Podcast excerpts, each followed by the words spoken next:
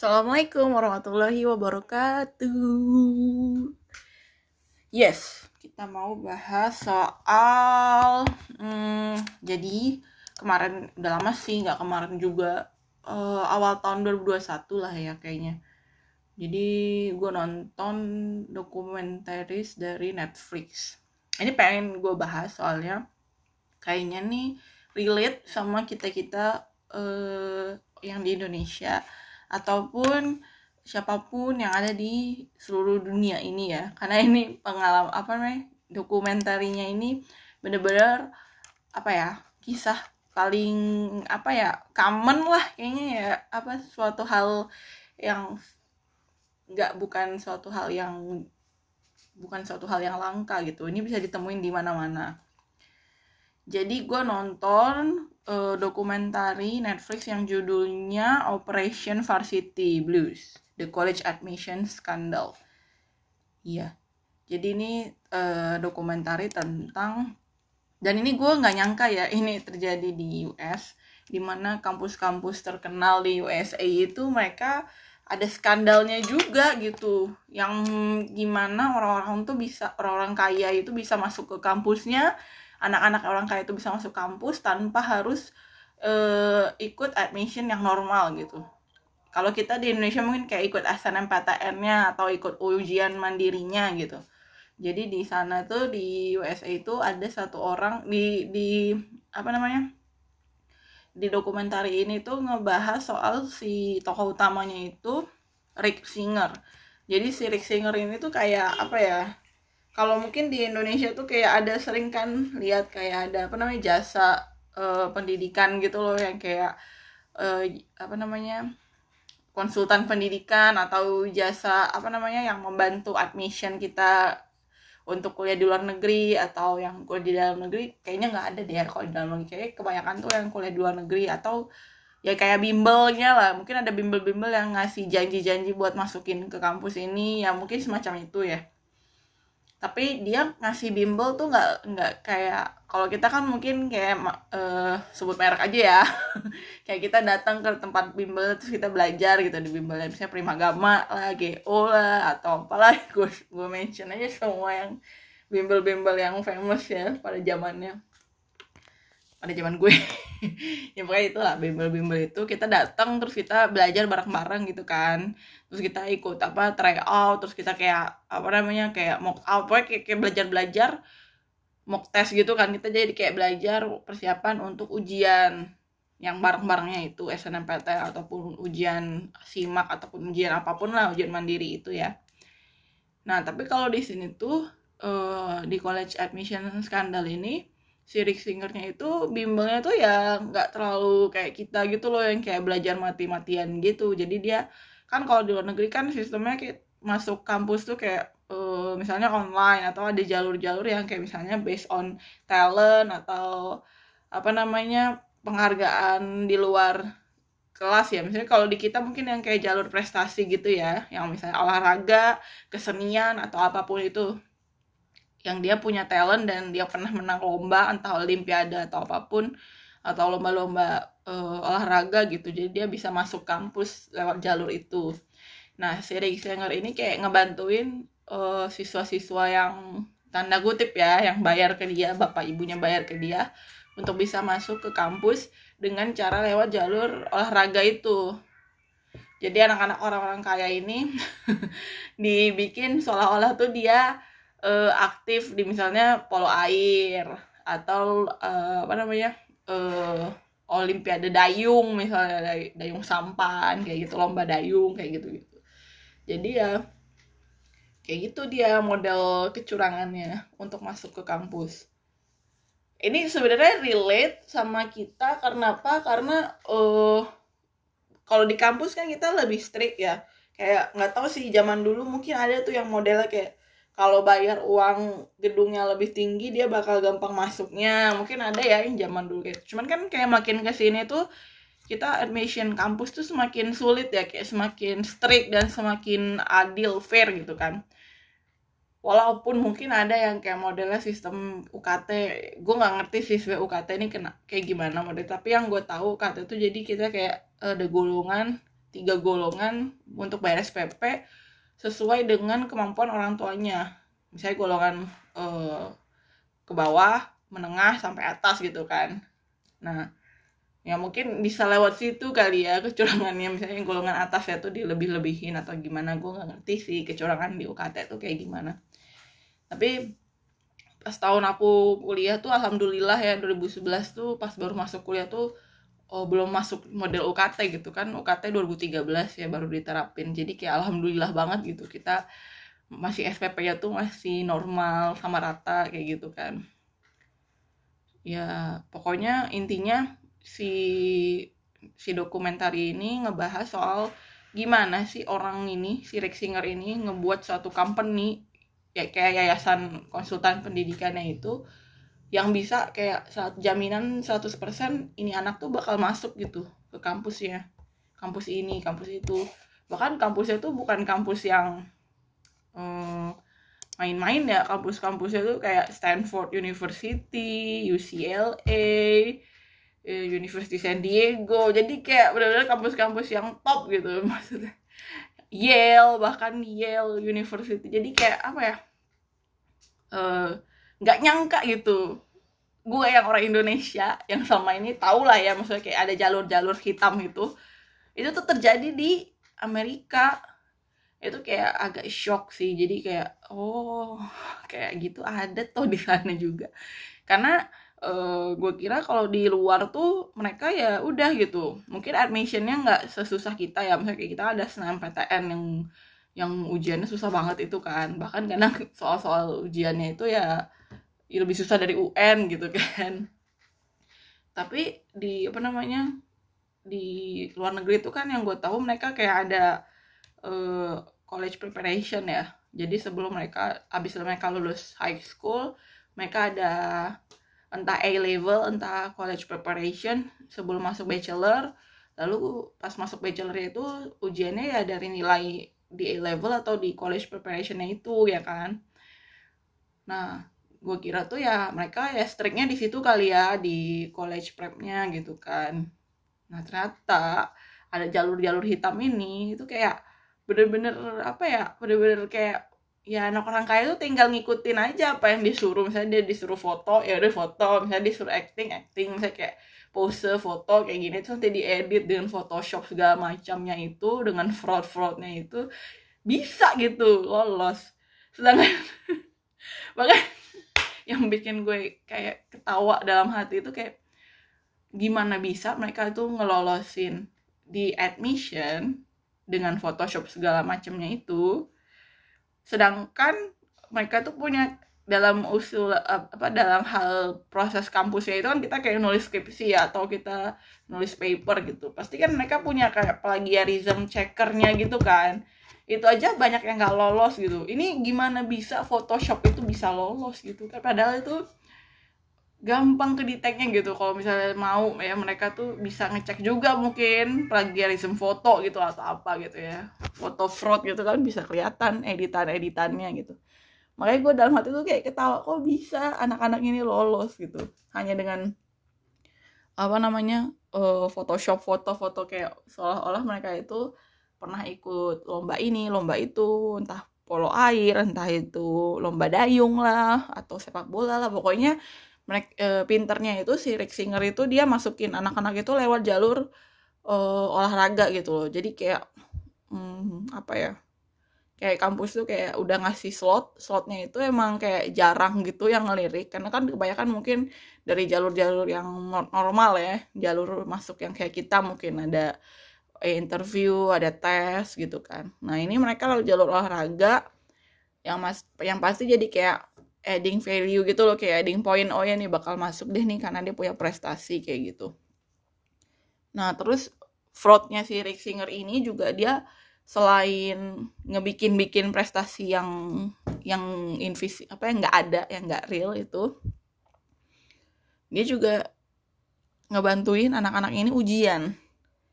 Nah kan kalau misalnya misalnya kayak GRE atau GAT eh pokoknya kayak tes-tes yang apa namanya tes-tes exam-exam yang untuk entrance masuk ke kampus itu ya di jadi ujiannya tuh kayak mereka datang seolah mereka seolah-olah mereka datang ujian.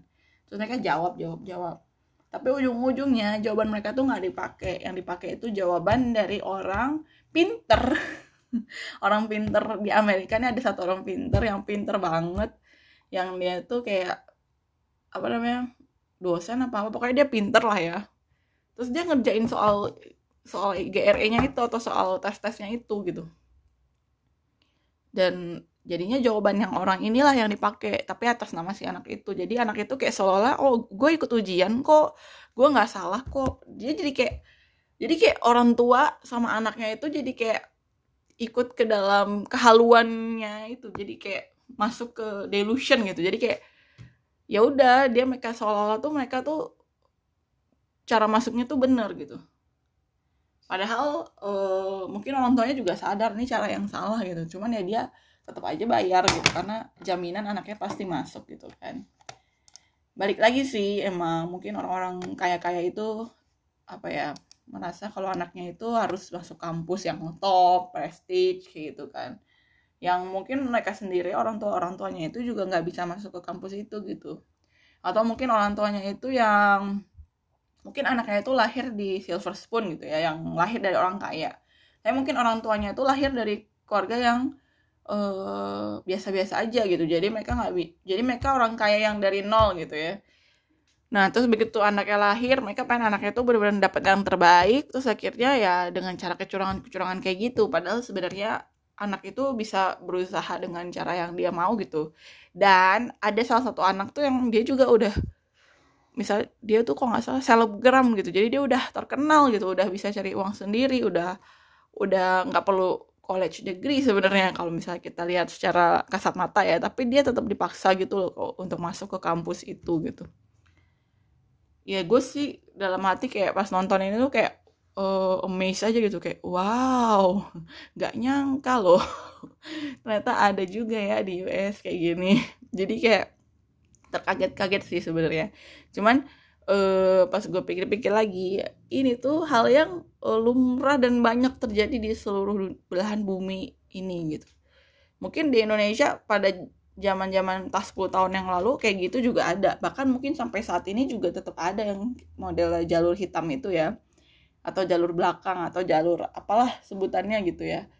Dan nggak cuman di level college doang gitu bahkan uh, gue sih khawatirnya gue sendiri jangan-jangan pernah nggak ya kayak gitu. Dalam hati gue sampai ngecek-ngecek gitu kan. Gue nggak tahu sih uh, kehidupan gue kayak apa. Tapi kan zaman dulu kan kita sekolah kan ada yang kayak namanya dulu gue ingat waktu SMA tuh ada misalnya uh, guru yang bikin les. Terus anak-anak yang ikut lesnya ibu guru ini nilai-nilainya jadi pada bagus gitu kan. Naik jadi 100 100 gitu kan nah yang gak ikut les ini termasuk gue yang gak ikut les. Si ibu ini nilainya jadi kayak ya jelek gitu kan. Ya emang sih mungkin kesalahannya di diri gue juga mungkin gue nggak belajar atau apa. Tapi kok bisa jaminan gitu loh anak-anak yang les sama ibu ini semua dapat 100 tuh kan kayak kok bisa? gitu kan kayak bertanya-tanya gitu. Nah itu contoh kecil ya yang gue pribadi alamin. Atau mungkin uh, jalur dalam yang selain tentang sekolah ya selain tentang college atau sekolah kerja aja. Kadang tuh ada orang yang uh, keterima suatu pekerjaan tanpa tes. Jadi dia emang ya mungkin kalau based on recommendation uh, apa dan juga dia punya portofolio yang memang pekerjaan dia bagus di situ dia mumpuni di bidang itu ya oke okay lah ya. Misalnya dia uh, eh, HR tapi dia basicnya emang psikologi psikologi gitu kan. Jadi emang cocok match gitu kan. Dan dia punya apa namanya working experience yang relate gitu. Jadi mungkin dia nggak usah tes juga udah kelihatan nih orang kompeten gitu. Oke okay lah dia bisa masuk ke pekerjaan itu dengan baik. Cuman yang lucunya uh, ada orang-orang yang masuk ke suatu pekerjaan karena rekomendasi keluarga misalnya. Dan dia keterima walaupun dia tuh nggak ngerti pekerjaan dia itu apa dan basic keilmuan dia itu nggak sesuai dengan apa yang dia pelajarin gitu. Dan dia ya pas waktu kerja dia belajar dari nol terus dia kayak uh, mungkin hasil pekerjaannya itu nggak lebih baik gitu dibandingkan orang yang memang uh, mumpuni di bidang itu gitu dan masuk dengan cara tes. Makanya uh, di situ ketidakadilan itu terjadi. Dan gue pernah ngalamin ini nih kejadian kayak gini. Jadi uh, waktu itu tes gitu kan. Ya sebut saja lah di suatu instansi gitu kan di suatu kantor gitu. Nah di suatu office ini waktu itu kalau nggak salah uh, ada tiga orang kandidat atau empat orang ya. Ya per, biasalah seleksinya kan biasa uh, dari administration ya CV surat lamaran segala macam gitu kan Nah lolos tuh oh, cuma empat orang apa lima orang gitu yang dipanggil interview. Kalau nggak salah sih empat orang ya. Nah itu empat orang untuk diseleksi jadi tiga. Nah gue di situ cewek sendiri tuh posisinya. Dan jurusan gue tuh sama posisi yang dia cari itu sesuai. Walaupun uh, posisinya itu emang fresh graduate, fresh, fresh graduate gitu kan. Jadi dia nyari yang fresh graduate. Uh, dan apa namanya uh, working experience kan gue emang nggak ada ya karena masih baru lulus gitu kan. Nah terus uh, yang lain tuh tiga cowok itu tuh uh, pas ngobrol-ngobrol tuh oh dia tuh ternyata nggak sesuai semua tuh tiga-tiganya bidangnya. Dan mereka juga seumuran gitu kayak oh sama-sama fresh graduate terus jurusannya tuh beda-beda semua. Dan gue doang yang relate gitu sama bidang itu. Dan di pekerjaan itu dia mention all gender kan nggak mention male only atau female only itu nggak di mention jadi emang dia bilang all gender gitu kan. Jadi ya udah kita daftar kita interview waktu datang ngobrol-ngobrol tahu mereka beda-beda gitu jurusannya. Setelah interview kan nunggu tuh kayak semingguan gitu kan. Kok nggak ada balasan apa misalnya nggak ada announcement sampai saat ini udah seminggu lagi kan. Dan ternyata uh, pas gue follow, up gitu kan kayak nanya lah ya. Ternyata udah keisi posisinya dari tiga hari yang lalu. Loh kan gue kaget ya. Kok nggak dikabarin sih kalau paling nggak yang gagal juga dikasih tahu gitu biar nggak PHP ya kan? Nah ini kelemahannya Indonesia ya. Kalau orang udah nggak keterima itu dicuekin aja digantungin aja tapi nggak dikasih uh, kasih nggak dikasih tahu dia gagal. Padahal sebenarnya itu tuh nggak masalah dikasih tahu walaupun menyakitkan ya. Tapi itu penting buat orang itu tahu hasil pekerjaan dia tuh diterima atau enggak kalau emang nggak diterima tolong banget nih dikasih tahu juga uh, feedbacknya apa kenapa dia nggak keterima reasonnya apa alasannya apa gitu. Jadi orang-orang yang nge-apply itu nggak apa ya nggak digantungin nggak kayak nggak ada kepastian. Jadi kalau dalam dunia profesionalism tuh feedback itu penting banget apalagi di awal sebelum masuk kerja kan. Ini kan baru admission doang jadi si perusahaan atau kantor ini kalau dia nggak ngasih feedback ke orang-orang yang apply dan gagal itu kayak kayak nilai ke apa namanya profesionalism dari suatu kantor itu kayak dipertanyakan gitu. Kok dia nggak profesional ya? Kok dia nggak nggak apa ya nggak kompet apa bukan kompeten sih. Kayak nggak profesional aja HR-nya gitu atau siapa pun lah yang bertanggung jawab soal itu. Kayak ya nggak bertanggung jawab gitu. Kenapa nggak ngasih kabar? Kenapa nggak ngasih tahu? Kenapa gagal? Kayak gitu. Nah terus ternyata tiga hari itu mereka udah masuk udah kerja gitu. Yang keterima tiga tiganya lagi. Jadi bener-bener itu interview buat apa gitu. Diadain interview gue dan sedihnya lagi ya. Itu tuh interviewnya tuh di kota lain. Nah gue tuh ke kota itu harus naik pesawat gitu. Jadi ya lumayan gitu kan ongkos. Tapi sih gue nggak menyayangkan sih. Gue nggak me, apa namanya menyesali itu. Cuman kayak ya nggak profesional aja gitu. Kenapa nggak dikabarin? Kenapa nggak ini? Dan gue udah capek-capek gitu ke kota itu. Uh, dan gue di sana juga familiar gitu dengan kota itu ya. Dan tiga orang itu sama-sama ya misalnya kita kalau dipukul rata empat empatnya itu ya sama-sama orang luar lah ya. Yang tiga itu langsung dikabarin dengan cepat. Dan tiga hari ya ibaratnya itu kalau seminggu tiga hari sebelumnya tujuh tujuh bulan tiga empat hari itu mereka nunggu bisa lah ya mereka stay di kota itu. Gue juga selama empat hari itu masih di kota itu gitu. Kenapa nggak ngabarin? Ya kan? Nah gue gue tuh sampai extend gitu. Sampai kalau nggak salah stay di sana tuh kayak lima hari apa enam hari gitu. Ya pokoknya sampai gue dapat feedback dari si kantor itu ngabarin kalau gue tuh gak lulus. Makanya gue follow up kan sendiri. Nah itu yang bikin gue bete. Misalnya kayak bukan bete sih uh, agak kecewa lah. Bukan agak lagi sangat kecewa gitu. Kenapa nggak ngabarin kalau gue gagal? Dan yang kedua yang lebih gue kecewa lagi buat apa gitu diadain interview itu?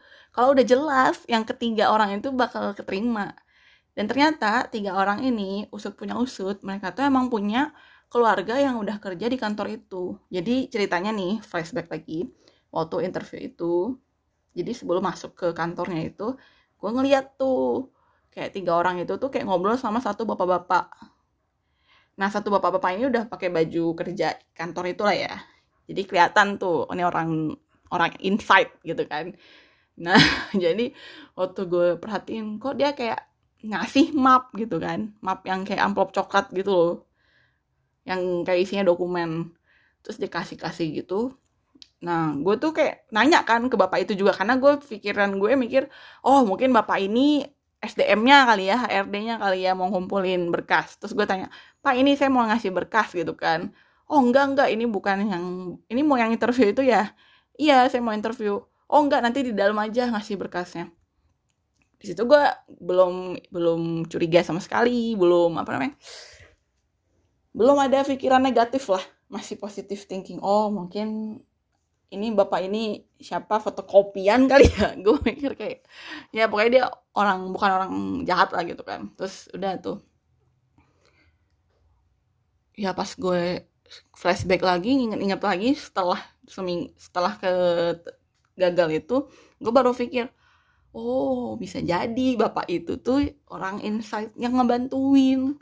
Karena tiga-tiganya barengan ke bapak itu. Sedangkan gue bapak itu nyuruh gue langsung masuk ke dalam. Di situ gue dalam hati kayak oh ketawa aja gitu. Oh gitu gitu. Jadi kayak hmm, apa ya? Gue nggak mention ya kantornya apa. Gue nggak mention kapan kejadiannya. Uh, ya mungkin kalau mau diulik-ulik mungkin ya itu skip on out of record ya itu gak akan gue publish gitu. Karena ini bakal jadi podcast jadi gue berusaha untuk menjaga reputasi uh, office itu tersebut. Jadi ya ya udah gue gak akan menyulut suatu hal yang besar. Jadi ya intinya itu tuh real. Gue ngalamin sendiri. Itu ada dan apa namanya itu suatu hal yang tidak mengenakan ya mengecewakan. Dan alhamdulillah alhamdulillahnya ya semoga gue berharap banget ini tuh bakal terus diperbaikin. Karena apa? Karena kan sekarang tuh ada yang bilang ya Indonesia itu udah mau ke arah negara maju ya kan? Waktu itu pernah dimention di berita sampai jadi headline yang gue tuh kayak masa sih? gitu. Jadi gue berharap banget kayak ini uh, berharapan gue lah untuk bangsa ini ya.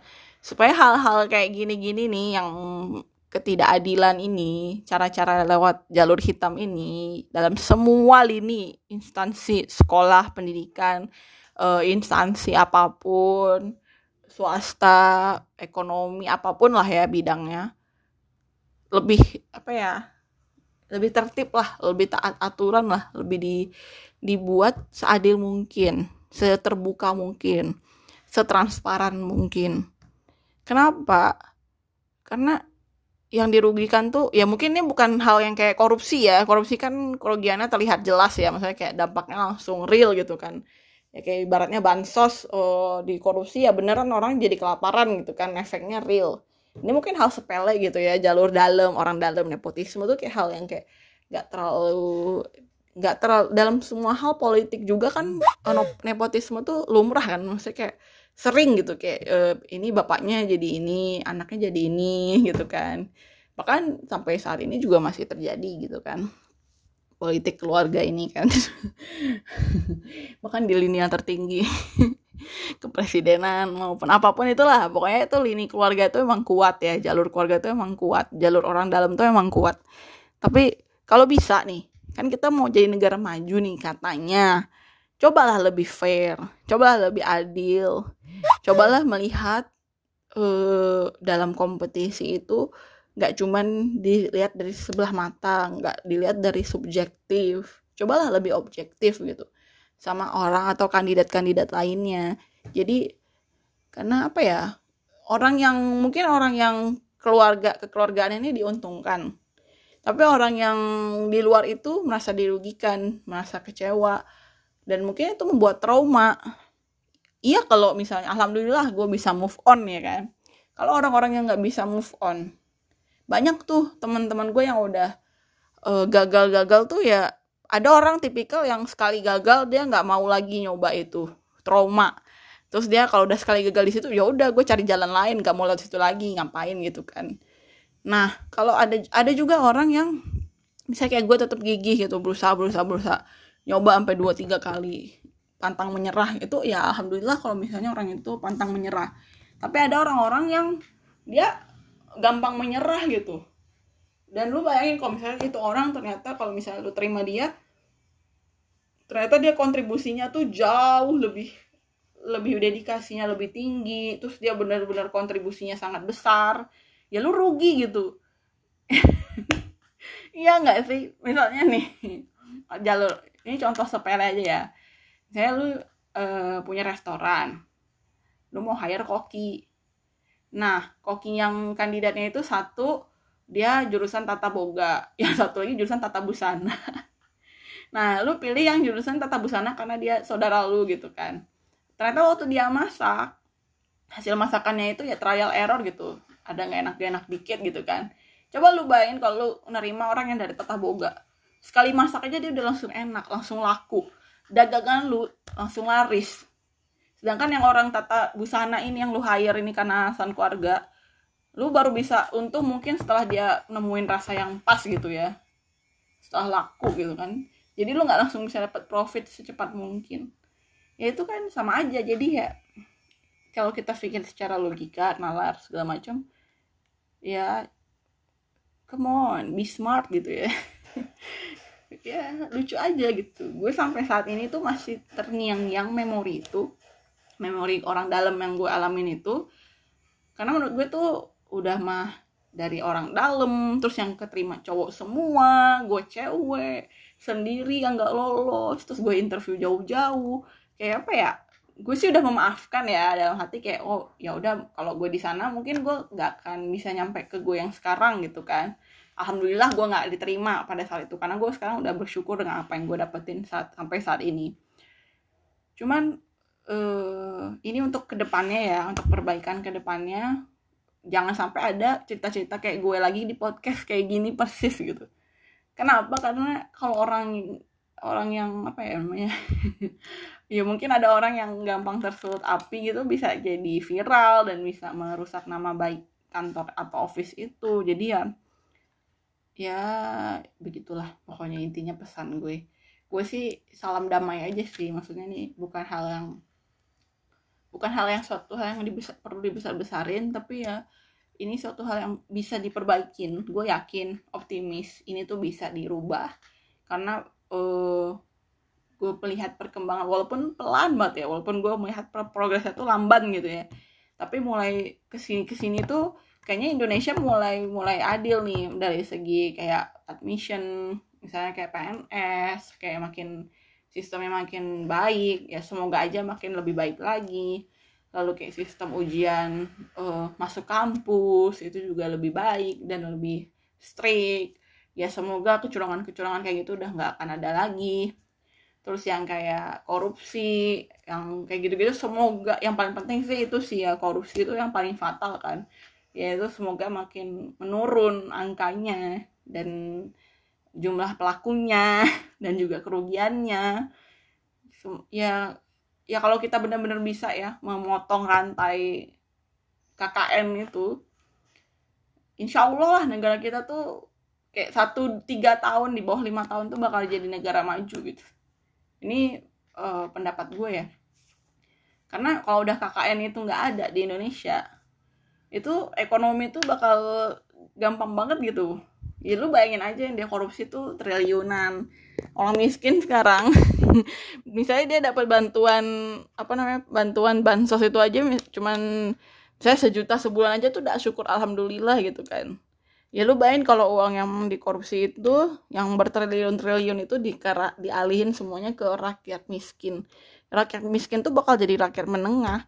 Kalau udah semua rakyat miskin jadi rakyat menengah Indonesia tuh udah GDP-nya udah naik langsung kayak negara maju gitu. Jadi ya gue nggak ngerti sih secara angka ya secara ekonomi yang realnya kayak gimana.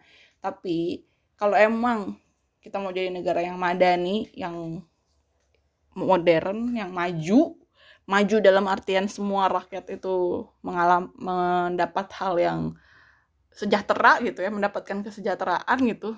Yang rata yang nggak ada gap antara si kaya dan si miskin yang nggak ada celah gitu ya. Maksudnya ya udah lu di Indonesia tuh nggak ada orang miskin lu tinggal cari orang menengah sama orang ke atas gitu.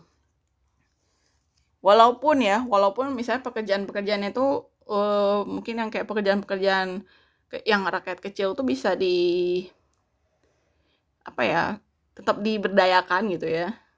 Tetap di mereka tetap bekerja sesuai pekerjaan dia gitu. Karena kan ada lini-lini yang nggak bisa digantikan kan. Misalnya yang petugas kebersihan lalu yang hal-hal yang kayak gitu. Cuman paling nggak taraf hidupnya itu uh, udah menengah lah. Dia punya punya jaminan pendidikan kesehatan. Itu kan paling vital ya. Apalagi kesehatan saat ini.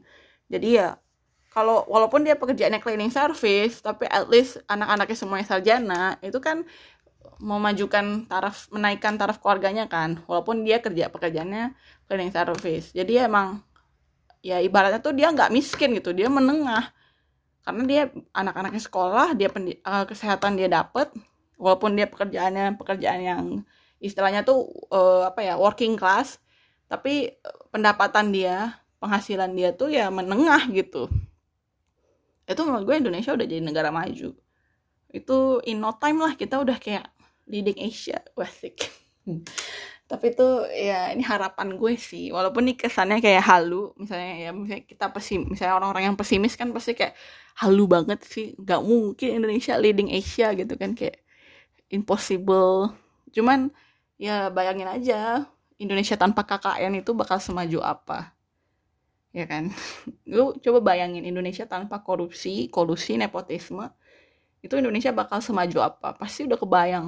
Lu pasti ngebayangin kayak uang-uang koruptor itu nyampe ke rakyat kecil tuh kayak udah oh sekarang udah nggak ada pemukiman kumuh lagi. Sekarang rakyat-rakyat yang di pinggiran sungai itu udah pindah ke rusunawa misalnya atau pindah ke apartemen walaupun di pinggiran Jakarta atau di mana gitu atau di kota lain gitu atau rata gitu yang di Indonesia Timur sekarang udah nggak krisis air lagi mereka udah sumber air di mana-mana, terus mereka pendidikannya udah normal, listrik udah di mana-mana, bahkan di pulau-pulau, bahkan di Raja Ampat gitu. Jadi emang eh, di Raja Ampat udah sinyalnya udah bagus, udah internet lancar, uh, terus ekonomi kita berputar dengan baik gitu kan, produk-produk lokal bisa go internasional, itu udah bisa dilakuin gitu dengan kumpulan uang korupsi yang mereka korupsi itu. Kalau disatuin terus dibagiin ke orang yang miskin secara tepat dengan cara yang tepat.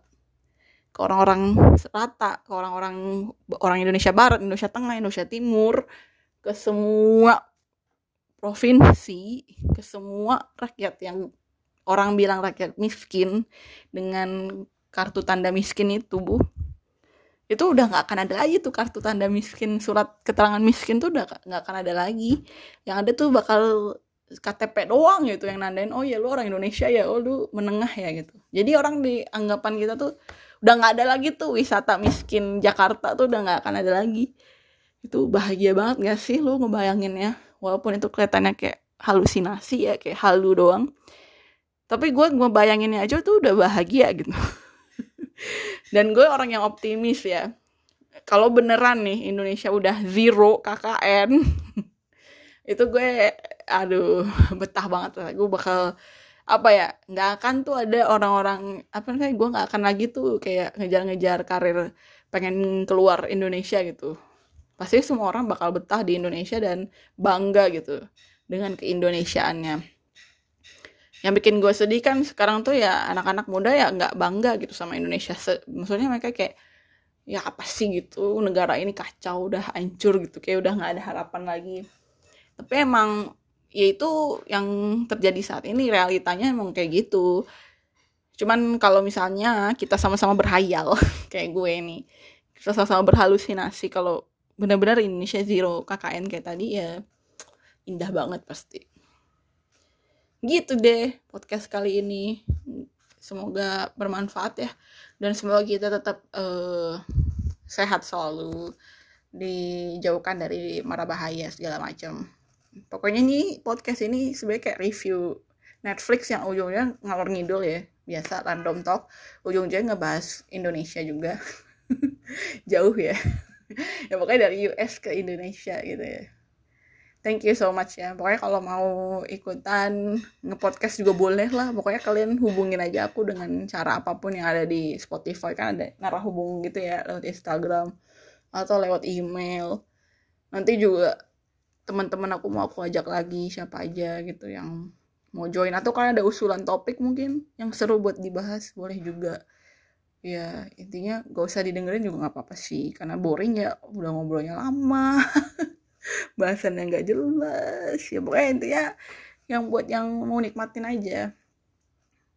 Oke okay ya bye bye see you on the next podcast with other guest star. Assalamualaikum warahmatullahi wabarakatuh. Ciao